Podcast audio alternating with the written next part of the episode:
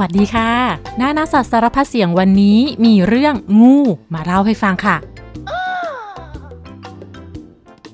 เจ้างูเป็นสัตว์ที่ถ้ามันไปโผล่บ้านใครแล้วก็จะต้องเป็นข่าวทุกทีสินะ ก็มันน่ากลัว มีพิษ กัดแล้วตาย ต้องตามกู้ภัยมาจับออกไปจากบ้าน แล้วเวลากู้ภัยมานะคะ บางทีก็มีนักข่าวมาด้วย ยิ่งงูตัวใหญ่ก็ยิ่งเป็นข่าวใหญ่ค่ะ แล้วเวลาที่นักข่าวมา ก็มักจะบอกด้วยนะคะว่า งูเข้าบ้านเลขที่เท่าไหร่ เพราะบางคนเขาก็อยากรู้ค่ะว่าบ้านหลังนั้นเลขอะไร จะได้เอาไปเสี่ยงโชคซื้อลอตเตอรี่ เพราะเขาเชื่อกันว่า งูอาจจะนำโชคมาให้ก็ได้ แต่ทั้งหมดก็คือเรื่องของความเชื่อค่ะ และเรื่องราวของงูหลายๆเรื่องก็มาพร้อมๆ กับความเชื่อ เรื่องเล่าเขาบอกต่อกันมา แล้ววันนี้นะคะเราจะมาหาข้อมูลพร้อมๆกันว่า เรื่องไหนเป็นเรื่องจริง และเรื่องไหนเป็นเรื่องไม่จริงค่ะ และอีกสารพัดเรื่องน่ารู้ของงู เพื่อความเข้าใจและอยู่ร่วมกันของคนกับงูบนโลกใบนี้ อย่างสงบสุขค่ะ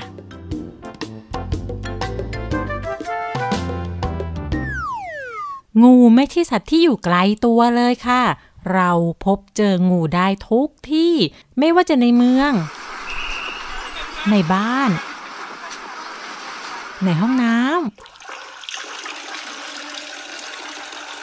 ในป่า บนต้นไม้ แม่น้ำลำธารในถ้ำอันมืดมิด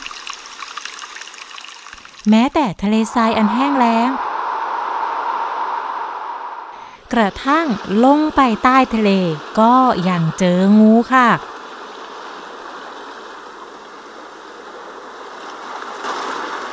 เพราะโลกนี้มีงูอาศัยอยู่มากมาย ราวๆสามพันชนิดเลยล่ะค่ะ และสิ่งที่เราควรจะรู้ก็คือ งูส่วนใหญ่ไม่มีพิษค่ะ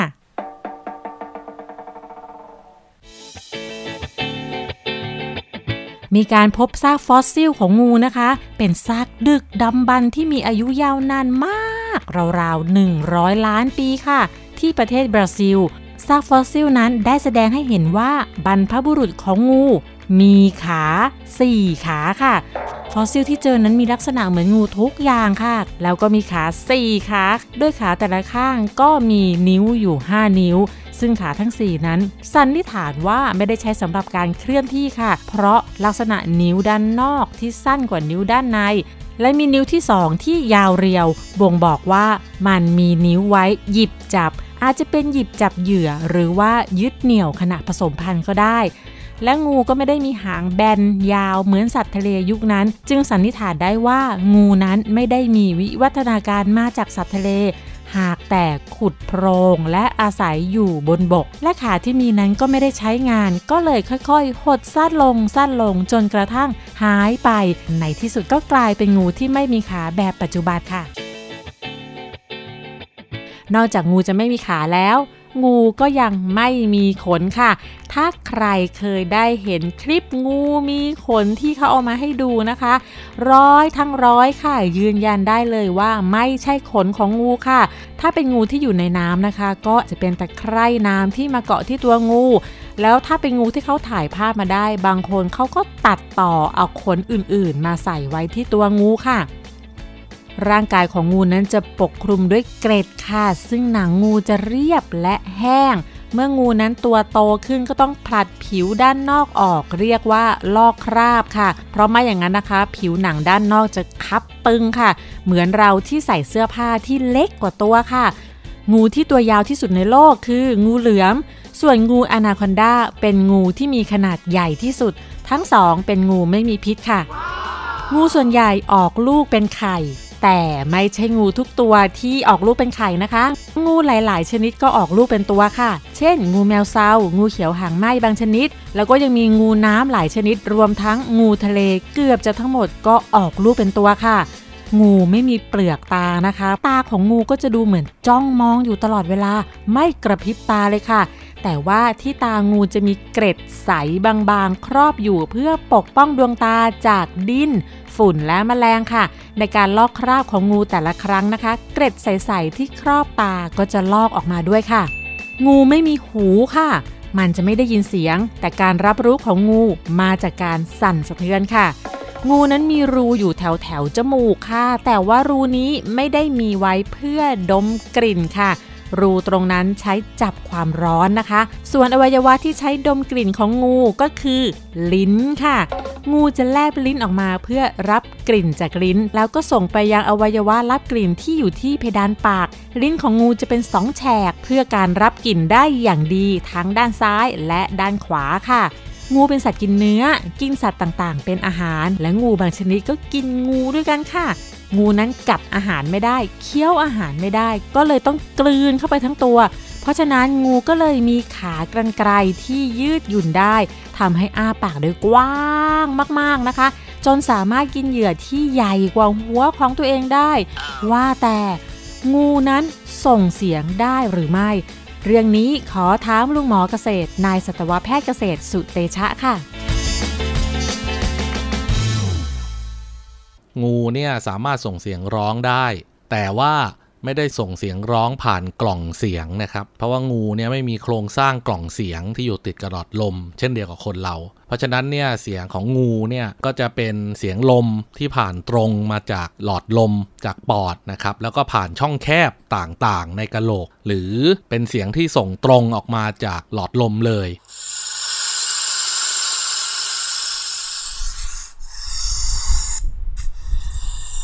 เพราะนั้นเสียงเนี่ยก็จะฟังไม่เป็นภาษาครับก็คือมันอาจจะมีโทนเดียวหรือขึ้นขึ้นลงลงหรือว่าเป็นเสียงแหลมแหลมได้หลายเสียง เพราะว่างูเนี่ยมีหลายชนิด แล้วก็ไม่ใช่งูทุกชนิดจะส่งเสียงได้นะครับ ส่วนใหญ่เนี่ยมักจะไม่ส่งเสียงนะครับ หากินเงียบๆแล้วก็ในกรณีที่งูส่งเสียงเนี่ยมันเป็นสัญญาณบอกยกตัวอย่างเช่น คูก็คือหายใจเข้าไปเต็มปอด แล้วค่อยๆพ่นลมหายใจออกมาให้ผ่านช่องว่างในหัวกะโหลก แล้วก็จะเป็นเสียงหลายๆ เสียง ซึ่งไว้สำหรับขู่ศัตรู ซึ่งเสียงหลายเสียงก็ถูกเอามาตั้งชื่อเป็นชื่องู อย่างเช่น งูแมวเซา ก็จะมีเสียงเหมือนกับแมวคราง แมวขู่อะไรประมาณนี้นะครับ เราก็เลยตั้งชื่อว่าอย่างนั้น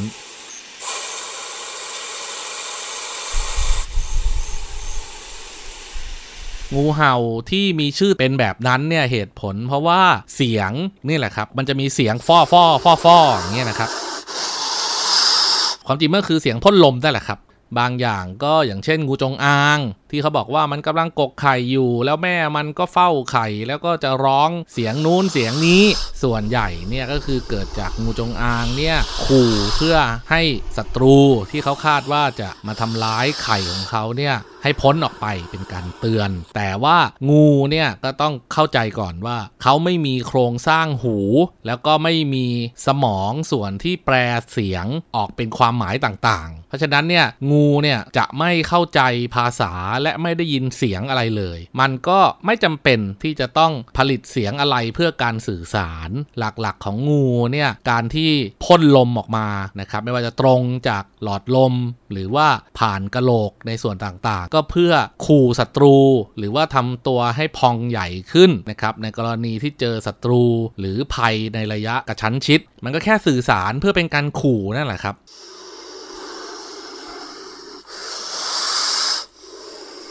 โอเคโอเคโอเค let's go ถ้าเราเจองูจะต้องทำยังไงคะ ไม่ให้งูกัด แบ่งออกเป็น 2 อย่างนะครับ 1. ถ้าเจอในระยะไกล 5 เมตร 10 เมตร เราก็ค่อยๆเดินถอยหลังนะครับ แล้วพอระยะห่างๆ คอยดูว่างูเนี่ยมันเลื้อยมาทางเราไหม ถ้าเกิดว่างูมันเห็นเราแล้วมันไม่เลื้อยมาทางเราเลื้อยไปทางอื่น เราก็เดินต่อไปในหนทางอื่นได้ แต่ว่าถ้าเกิดเราเจอกันในระยะประชันชิด ยกตัวอย่างเช่น เปิดประตูบ้านมาแล้วเจอเลย หรือเข้าไปในห้องน้ำแล้วเจอเลย หรือว่าเดินอยู่ในสวนกำลังเล่นโทรศัพท์เพลินๆหันหน้าไปอีกที เอ้า ในระยะประชันชิดแบบนี้นะครับ ส่วนใหญ่งูก็จะตกใจนะครับ เราก็จะตกใจ ถ้าเป็นแบบนี้เนี่ยดีที่สุดก็คือ นิ่งๆ แล้วค่อยๆ เคลื่อนไหวช้าๆ ค่อยๆ เดิน ถอยหลัง คอยจ้องว่างูเนี่ยมันจะทำอะไรไหม ไม่ต้องเอตโลโวยวายวิ่งหนีทำเสียงดังใดๆทั้งสิ้นเนื่องจากงูไม่ได้ยินนะครับ แล้วยิ่งไปสร้างความสั่นสะเทือน เหล่านี้เนี่ยมันจะกระตุ้นทำให้งูเนี่ยเกิดความสนใจแล้วอาจจะมีพฤติกรรมก้าวร้าวใส่เราได้นะครับ ซึ่งก็คือการฉกนั่นเอง เพราะฉะนั้นถ้าเกิดว่าไปเจองูในระยะประชิดก็ขอให้ทำใจล่มๆนะครับ ค่อยๆ ดึงส่วนของร่างกายถอยหลังออกมา จนถึงระยะที่ปลอดภัยแล้วก็ค่อย ๆ เดินหนี งูส่วนใหญ่มักจะไม่ตามเรานะครับ งูส่วนใหญ่ก็เมื่อเห็นว่าภัยต่างๆ ถอยหลังออกไปเอง งูก็จะใช้ชีวิตไปตามปกติครับจริงไหมคะเรื่องที่เขาบอกต่อๆกันมาว่า ตีงูต้องตีให้ตาย ถ้าตีงูหลังหักมันจะกลับมาแก้แค้น ความเชื่อที่ว่าตีงูหลังหักแล้วงูจะมาแก้แค้นเนี่ยในฐานะสัตวแพทย์ที่ทำการรักษางูมามากกว่า 20 ปีเนี่ยพบว่าเมื่องูหลังหักแล้วจะพิการไปตลอดชีวิตนะครับ ไม่มีวันที่จะกลับมาได้ส่วนใหญ่ ถ้าเป็นงูธรรมชาติ โดนเราตีจนหลังมันคด แล้วมันพาตัวหนีไปได้ ก็จะไปนอนตายอยู่ที่ใดที่หนึ่งหลังจากนั้นไม่เกิน1เดือน ส่วนที่เราเห็นว่ามันกลับมาแก้แค้นส่วนใหญ่มักจะเป็นงูตัวอื่นที่กลับเข้ามากินอาหารในพื้นที่เดิม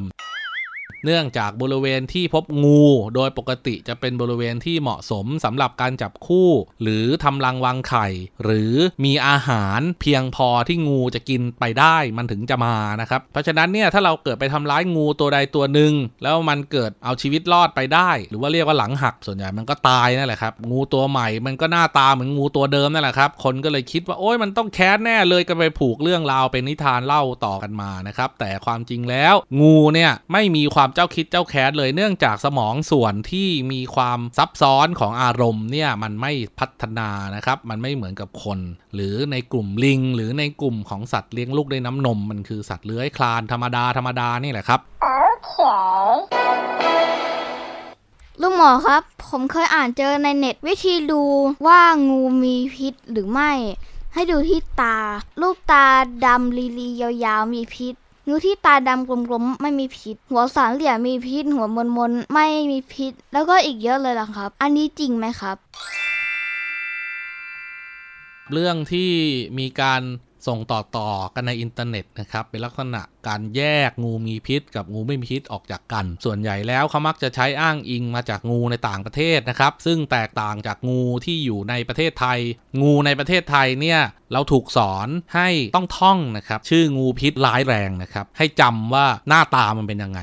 นะครับ ได้แก่งูเห่า งูจงอาง งูกับปะ งูแมวเซา งูทับสมิงครา งูสามเหลี่ยม งูเขียวหางไหม เจ็ดชนิดนี้เนี่ยควรจะจดจำให้ได้เหตุผล เพราะว่าเป็นงูที่มีพิษร้ายแรงที่สุดนะครับในประเทศไทย ส่วนงูอื่นๆ ส่วนใหญ่แล้วที่เราเห็นในประเทศไทยเนี่ยมักจะไม่มีพิษหรือมีพิษอ่อน เพราะนั้นเนี่ยขอให้จำแค่ 7 ชนิดพอไปเที่ยวที่สถานสวภาสภากาชาติไทย ในกรุงเทพมหานคร หรือถ้าเกิดมีสวนสัตว์ก็ไปดูนะครับตามสวนสัตว์ใกล้บ้าน ของน้องๆนะครับ พอรู้จักงูต่างชนิดต่างๆ เหล่านี้แล้วเนี่ยก็จะต้องจดจำไว้นะครับ ถ้าในอนาคตเราหรือคนในบ้านเราหรือเพื่อนเราโดนงูเหล่านี้กัดจะได้ช่วยคุณหมอแยกชนิดของงู แล้วก็คุณหมอจะได้ให้ยาพิเศษที่เหมาะสมแล้วก็รักษาได้หาย ส่วนเรื่องที่ฝรั่งเขาพูดมาเป็น 2 3 4 5 ข้อเกี่ยวกับเรื่องว่าลักษณะให้แยกออกจากกันยังไงเนี่ยไม่สามารถใช้ได้ในประเทศไทยทั้งหมดนะครับ ใช้ได้แค่บางส่วน เพราะฉะนั้นเนี่ยให้ไปท่องงูเจ็ดชนิดอย่างที่บอกไปนะครับ จะสบายใจครับ ตอนนี้เราก็ได้รู้จักงูพิษต่างๆ ในเมืองไทยแล้วนะคะ เพราะฉะนั้นก็ต้องไปหาดูนะคะว่า หน้าตาของเจ้างูพิษทั้ง 7 ชนิดที่ว่านั้น มันมีรูปร่าง หน้าตามีลวดลายหรือว่าสีสันอย่างไรนะคะ ถ้าวันหนึ่งโชคร้ายนะคะ เราหรือว่าคนใกล้ๆตัวโดนงูกัดก็ต้องรีบไปโรงพยาบาลนะคะ คุณหมอจะมีเซรุ่มของงูแต่ละชนิดที่ใช้ในการรักษาค่ะ เซรุ่มก็คือยาที่ทำมาจากพิษของงูชนิดนั้น ซึ่งต้องผ่านขั้นตอนกระบวนการมากมายนะคะ จนสามารถใช้รักษาพิษงูนั้นได้ค่ะ ถึงแม้ว่าจะมีเซรุ่มรักษางูแต่ละชนิดนะคะ แต่ว่ามีงูอยู่ชนิดหนึ่งที่ยังไม่มีเซรุ่มรักษา นั่นก็คือ งูทะเลค่ะรู้แล้วก็อย่าเพิ่งตกอกตกใจจนไม่กล้าลงน้ำทะเล เพราะว่ากลัวจะโดนงูทะเลกัดนะคะ ใจเย็นๆค่ะ ราะว่าที่ผ่านมานั้นยังไม่เคยมีนักท่องเที่ยวโดนงูทะเลกัดเลยนะคะ งูทะเลเป็นสัตว์ที่ขี้กลัวมากๆ มันจะหนีคนตลอดเวลาค่ะ และปากมันก็เล็กๆ ฉกกัดได้อย่างเชื่องช้า และที่สำคัญตอนนี้มันมีอยู่เหลือน้อยมากๆในประเทศไทยเลยค่ะ ซึ่งเรื่องนี้เป็นเรื่องที่น่าเป็นห่วงค่ะเพราะว่าถ้าย้อนกลับไปเมื่อ 50 ปีที่แล้ว ประเทศไทยนั้นได้ชื่อว่าเป็นแหล่งที่มีงูทะเลอาศัยอยู่หนานแน่นที่สุดในโลกเลย การที่งูทะเลลดลงนั้นก็มาจากหลาย ๆ เรื่องค่ะ เรื่องแรกเลยก็คือ อาหารของงูเช่น ปลานั้นมีน้อยลง งูก็เลยไม่มีอาหารกินค่ะ และงูหลายตัวนะคะ ก็ติดอวนที่ชาวประมงจับปลาไปโดยไม่ตั้งใจ ซึ่งถ้าชาวประมงเจองูเขาก็จะไม่เอาไปทำอาหารนะคะ ก็จะโยนทิ้งไปและที่สำคัญ มีคนที่ตั้งใจล่างูทะเลเพื่อไปขายโดยเฉพาะค่ะ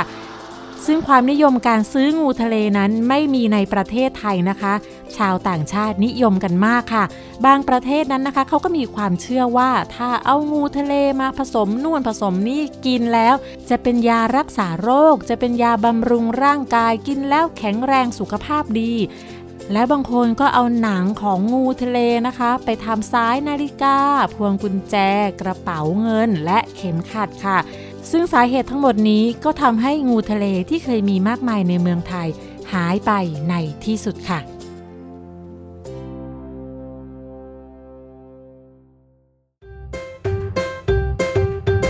ตอนนี้นะคะ เราก็จะมาทำความรู้จักกับธรรมชาติของงูในเมืองไทย เพื่อป้องกันอันตรายที่เกิดขึ้นค่ะ จากเว็บไซต์ TK Park นะคะ ที่เคยสัมภาษณ์อาหมอทักษะค่ะ หรือนายสัตวแพทย์ทักษะเวสารัชพงศ์ค่ะ เป็นสัตวแพทย์ที่เชี่ยวชาญเรื่องงูมากๆอยู่ที่สวนงูสถานเสาวภาค่ะ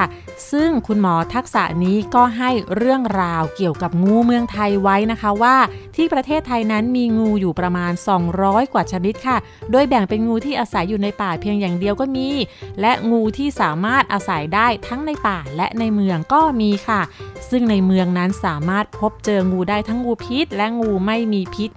การที่มีงูมากมายมาอยู่ในเมืองก็เพราะว่าเกิดจากการสร้างบ้านสร้างที่อยู่ของคนนั้น ขยายเข้าไปในพื้นที่ธรรมชาติ ซึ่งเคยมีงูอาศัยอยู่ค่ะ งูก็เลยต้องปรับตัวให้ใช้ชีวิตในเมืองได้ โดยอาศัยอยู่ตามโพรงตามลืบรอยแตกใต้อาคาร ใกล้แหล่งชุมชน เพราะว่าในชุมชนนั้นมีอาหารให้งูกินค่ะ เช่น หนู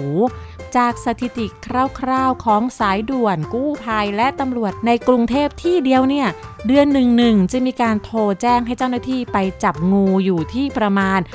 3,000 ถึง 4,000 ครั้งต่อเดือนหรือถ้าจะให้เฉลี่ยนะคะก็คือกว่าร้อยครั้งต่อ 1 วันเลยค่ะ ซึ่งนี่ไม่ใช่ตัวเลขที่น้อยเลยนะคะ หมายความว่าในเมืองมีงูอยู่เยอะเลยละค่ะ แม้ว่างูที่อยู่ในเมืองจะดูว่าเป็นอันตรายและน่ากลัวสำหรับมนุษย์เรานะคะ แต่ความจริง งูเป็นสัตว์ที่ช่วยสร้างระบบนิเวศในเมือง ให้เกิดความสมดุลได้เป็นอย่างดีเลยค่ะ โดยเฉพาะเรื่องของหนูที่อาศัยอยู่ในท่อระบายน้ำค่ะ อาหารของงูนะคะมีทั้งกบ เขียดจิ้งจก ตุ๊กแกแล้วก็หนูตามท่อระบายน้ำ และหนูตามท่อเนี่ยจะตัวใหญ่มากๆ แต่ว่าคนส่วนใหญ่ก็จะรู้สึกว่าสัตว์ที่จะช่วยจับหนูได้ก็คือแมว แต่จริงๆแล้วหนูบ้านหรือว่าหนูท่อในเมืองเนี่ยตัวใหญ่มากจนแมวจับไม่ไหวค่ะ และสัตว์ที่จับหนูได้เป็นอย่างดีก็คือ งูเหลือมที่อาศัยอยู่ในท่อระบายน้ำนั่นเองค่ะ เพราะฉะนั้นก็เลยมีข่าวว่ามีงูโผล่มาจากท่อหรือว่าโผล่มาจากส้วมอยู่บ่อยๆ เพราะว่ามันอาศัยหากินหนูนั่นเองค่ะ เพราะฉะนั้นถ้าเรากลัวว่าจะมีงูโผล่มาที่ส้วมขณะที่เรากำลังทำธุระอยู่แล้วก็ วิธีป้องกันทำได้ง่าย ๆค่ะ คือ กดชักโครกก่อนที่จะนั่งส้วมค่ะ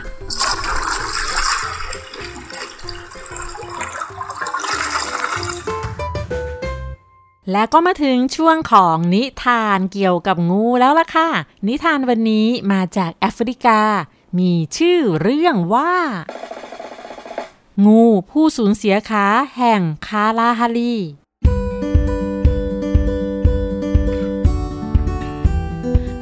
าลาฮารีคือผืนทรายที่ต่อเนื่องอันกว้างใหญ่ไพศาลที่สุดในโลก เปรียบเสมือนมหาสมุทรเนินทรายที่ถูกลมพัดเป็นระลอก เป็นริ้วลายตามกระแสลม และไกลออกไป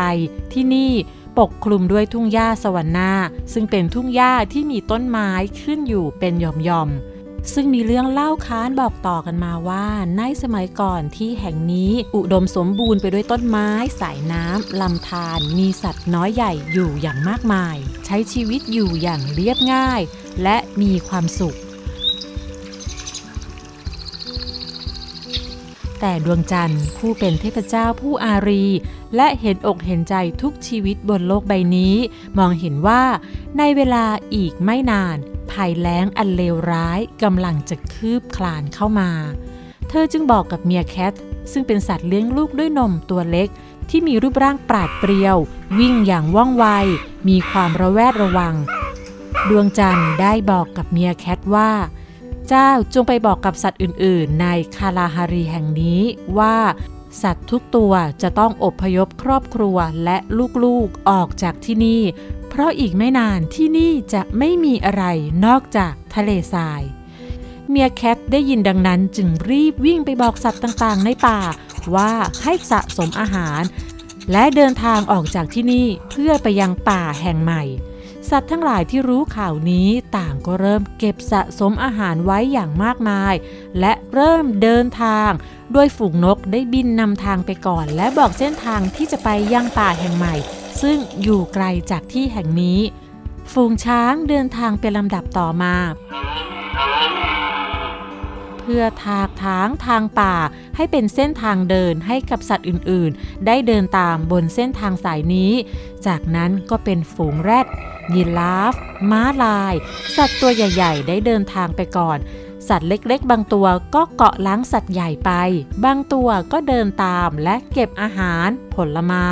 ที่สัตว์ใหญ่หักทิ้งไว้ตามทาง เพื่อให้สัตว์ตัวเล็กๆ ได้หยิบกินอย่างง่าย ๆ สัตว์ทุกตัวเดินทางออกจากคาราฮารี ยกเว้น งู ซึ่งในตอนนั้นงูมีขาเหมือนกับสัตว์อื่นๆ เขาไม่เชื่อในสิ่งที่ดวงจันทร์ทำนายไว้ เพราะว่าเขานึกไม่ออกเลยว่า ป่าอันอุดมสมบูรณ์แห่งนี้จะกลายเป็นทะเลทรายที่แห้งแล้งได้อย่างไร แต่เวลาผ่านไปไม่นาน ฝนก็ไม่ตก วันแล้ววันเล่า จนผ่านไปหลายเดือนและผ่านไปเป็นปี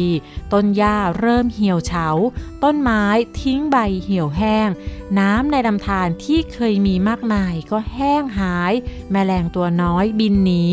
และกบไม่มีแมลงกิน ไม่ว่าจะเป็นกบเล็ก กบใหญ่ ก็กระโดดหนีจากที่นี่ไปจนหมด เมื่อไม่มีกบงูก็ไม่มีอาหารกิน มันจึงพร้อมบางและหิวโหย แล้วก็ตัดสินใจที่จะติดตามสัตว์อื่นๆ เดินทางไปยังที่แห่งใหม่ แต่เมื่อถึงเวลาที่งูเริ่มเดินทาง พื้นดินที่เคยชุ่มชื้นและเคี้ยวชอุ่มนั้นก็แห้งผาก แตกระแหง บางแห่งกลายเป็นทะเลทรายที่ร้อนระอุ ต้นไม้ทั้งหมดทิ้งใบจนเหลือแต่กิ่งก้าน บางต้นก็ล้มลงกับพื้นราวกับหมดลมหายใจ กลางวันร้อนระอุ แต่กลางคืนกลับหนาวจับใจ เจ้างูนั้นต้องนอนขดตัวจนกระดูกบิดเบี้ยว และทุกย่างก้าวที่งูออกเดินทางขาของงูก็จะจมลงไปในทรายร้อนๆ เขากระเสือกกระสนอดทนก้าวขาผ่านทรายทีละก้าวทีละก้าวอย่างยากเย็น ไม่นานก็เหนื่อยอ่อนจากการดิ้นรน ในค่ำคืนที่พายุทรายพัดมาปลิวกระทบผิวหนังจนเจ็บปวด คืนนั้นมีเพียงดวงจันทร์ที่ส่องสว่างกลางทะเลทรายแห่งนี้ ไม่มีสิ่งมีชีวิตใด ๆ ที่นี่ นอกจากงู และขาของเขาก็จมลงไปในทรายจนไม่อาจที่จะก้าวเดินต่อไปได้ ในที่สุดงูก็ก้มหน้าร้องไห้ด้วยความสิ้นหวัง และพูดกับพระจันทร์ว่า พระจันทร์ฉันละอายใจตัวเองเหลือเกิน ที่ฉันไม่เชื่อในสิ่งที่คุณบอกมา โปรดช่วยฉันให้พ้นไปจากทรายอันร้อนระอุแห่งนี้ โปรดช่วยฉันให้รอดชีวิตด้วยเถิด ดวงจันทร์สงสารเจ้างูยิ่งนัก เขาก็มอบความเมตตาให้กับเจ้างูให้เดินทางต่อไปได้ในทะเลทราย และครู่หนึ่ง งูก็พบว่าขาของเขาได้หายไป ผิวหนังอันอ่อนนุ่มกลายเป็นเกร็ดแข็ง แห้ง เป็นประกายแวววาว และเขาก็สามารถเดินทางด้วยการเคลื่อนตัว เลื่อนไหล เลื้อยข้ามผ่านทะเลทรายร้อนไปได้อย่างง่ายดาย โดยไม่จมลงไปเหมือนกับเมื่อก่อน และทั้งหมดนี้ก็คือเรื่องราวของงูค่ะ แล้วพบกันใหม่ในคราวหน้านะคะ วันนี้สวัสดีค่ะ